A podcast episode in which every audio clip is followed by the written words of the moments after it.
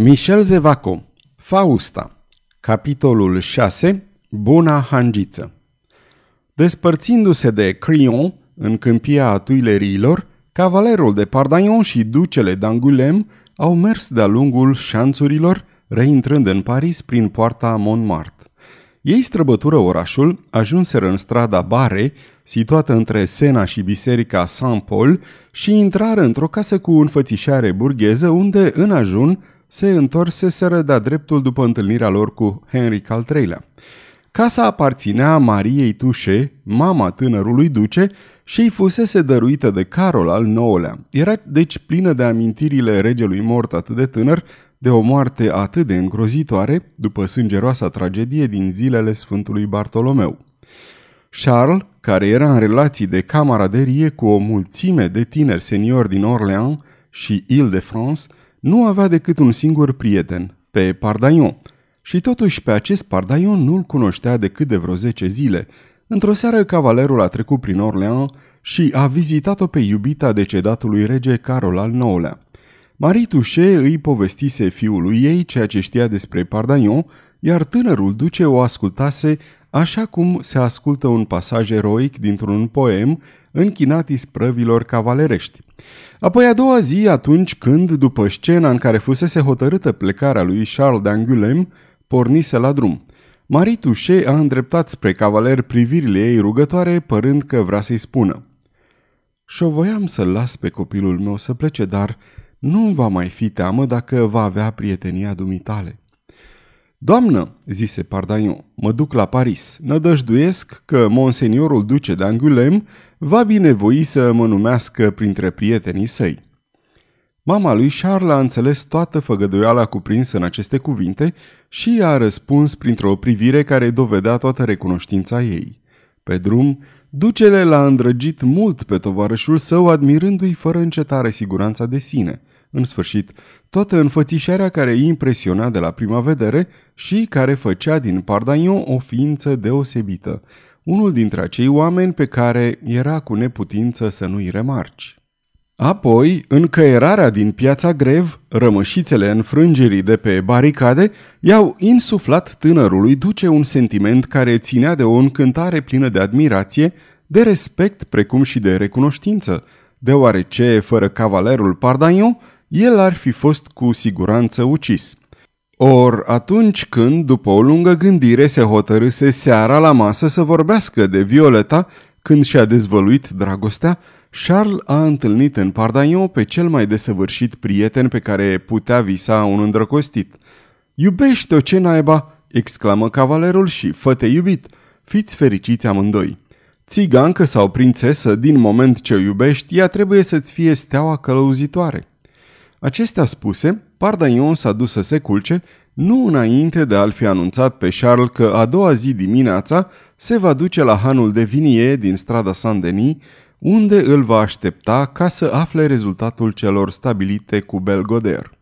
A doua zi în zori, tânărul duce era în picioare și simțea cum îi zvâgnește inima în piept. S o revăd, murmură el vrăjit, s o revăd și să-i spun, voi îndrăzni oare? Pardaion dormise ca omul care n-are nimic altceva mai bun de făcut.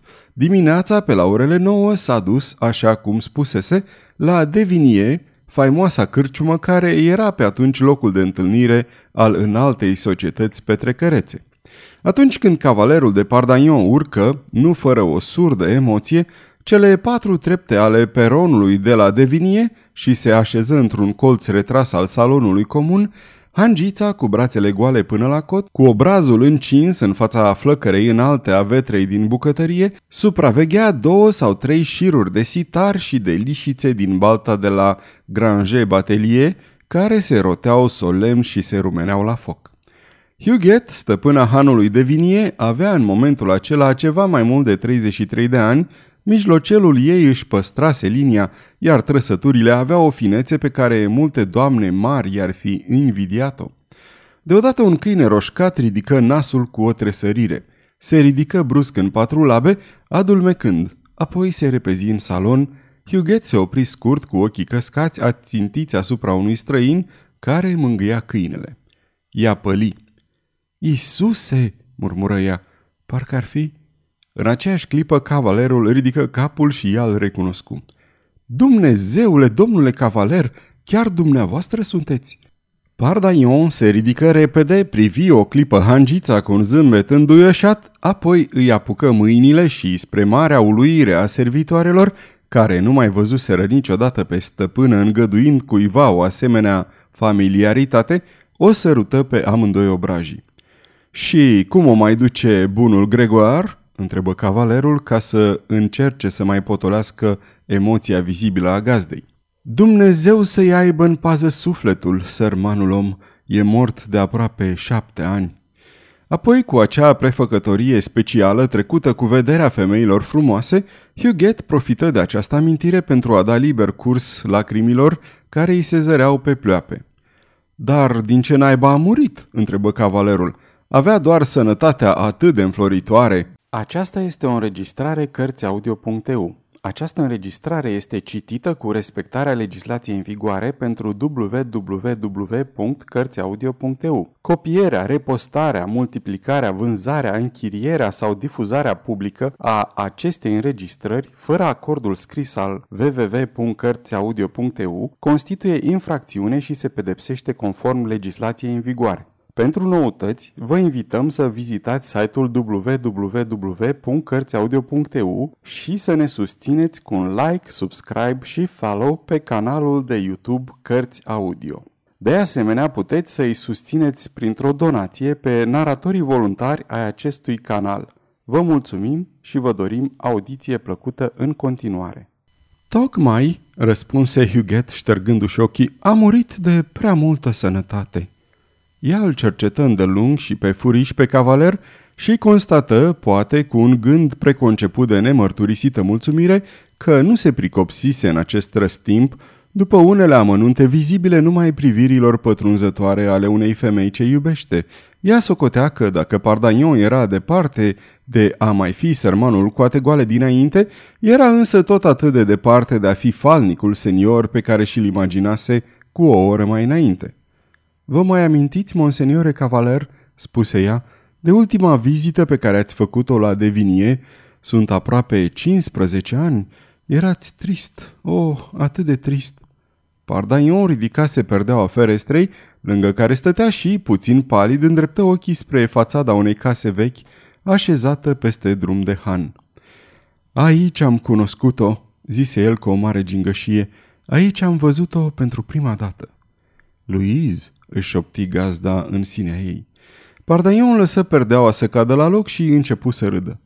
Ei, doamnă Huguet, nu mai ai vinul acela atât de limpede și de înșelător care îi plăcea tatălui meu?" Hangița făcu un semn și o slujnică veni în grabă. Îndată Huguet umplu un pahar pe care cavalerul îl dădu peste cap. El goli astfel unul după altul trei sau patru pahare, în timp ce Hangița, cu vocea ei mângâietoare și împinsă de curiozitate, nu mai prididea cu întrebările. Privirile lui Pardaion se tulburau, iar fruntea aceea de o cutezanță senină se întunecă. Iată, Huguet, zise el deodată, în afară de dumneata nu mai am pe nimeni care să mă iubească. Nu văd de ce v-aș ascunde durerea sufletului meu.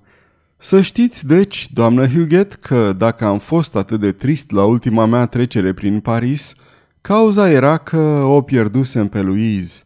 A murit?" întrebă Hangița cu o durere sinceră adâncă. A murit Louise de Montmorency?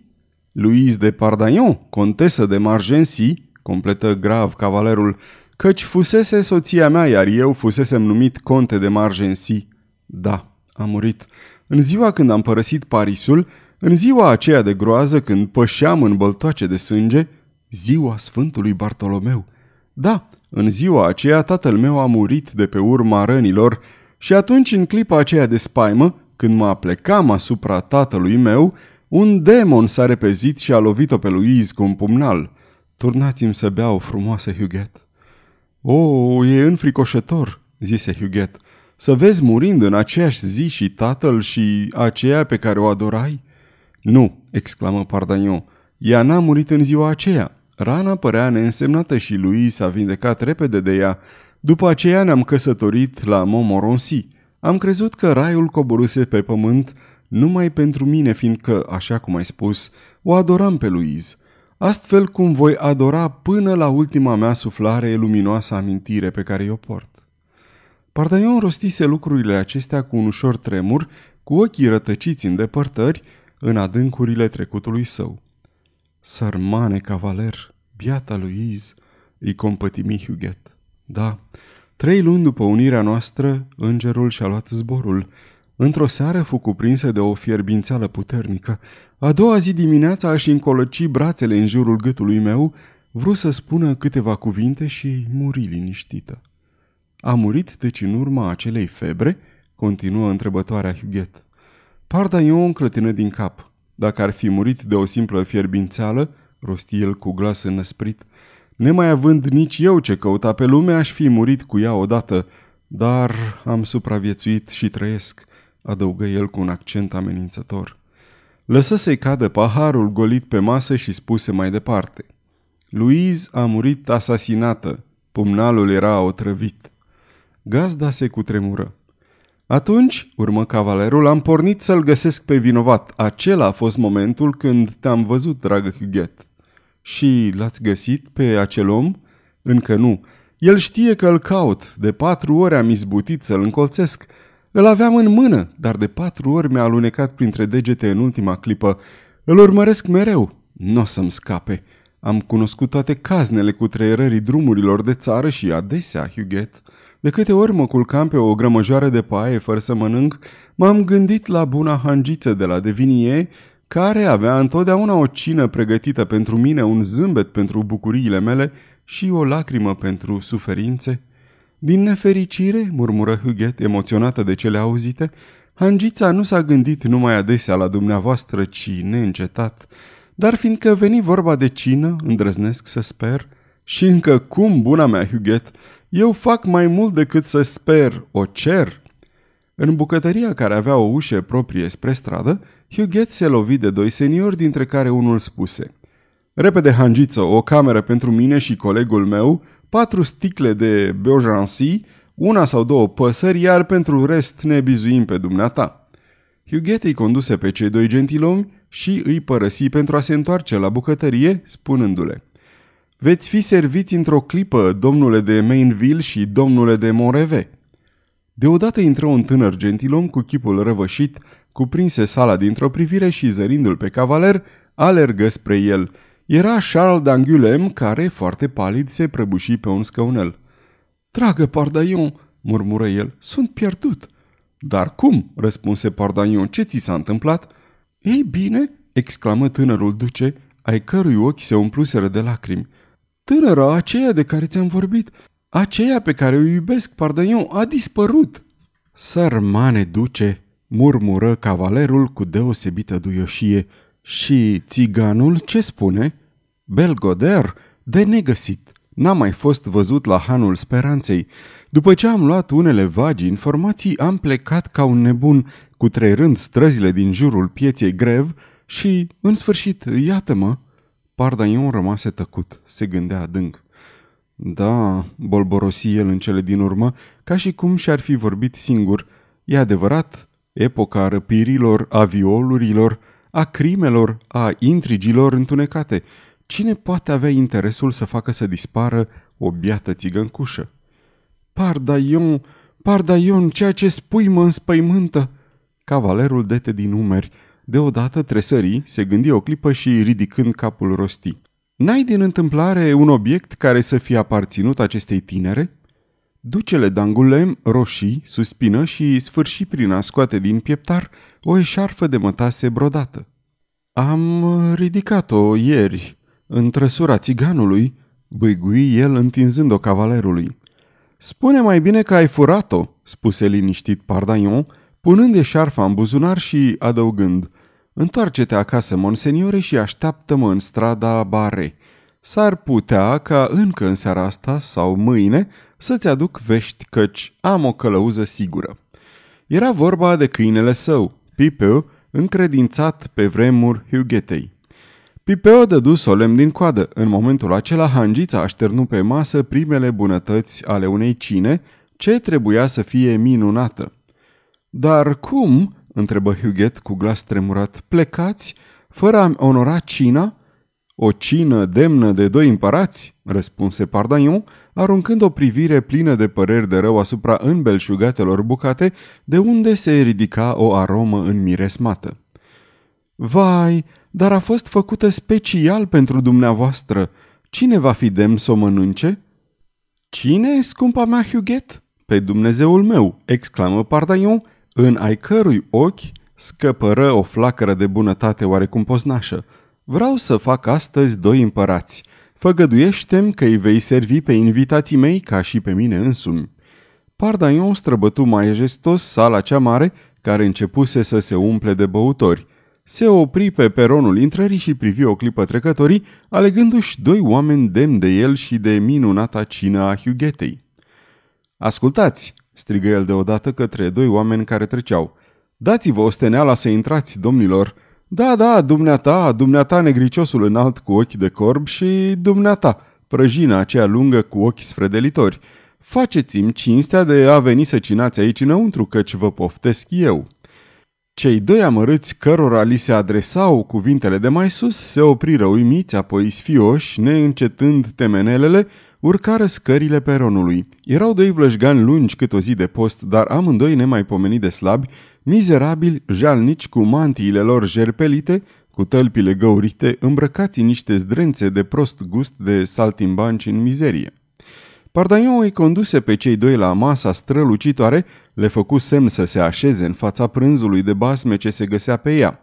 Speriați, muți de emoție, cu nările larg căscate și privirile piezișe ațintite pe capodoperile hughetei, cei doi jalnici sărântoci ascultară, se așezară cu teamă, punându-și pe scaun fiecare numai câte un sfert de fund. Apoi se opriră amețiți, crezând că visează. Cum te numești dumneata, domnule cel sfredelitor?" întrebă Pardaion pe acela care îi se păru a fi mai dezghețat dintre cei doi.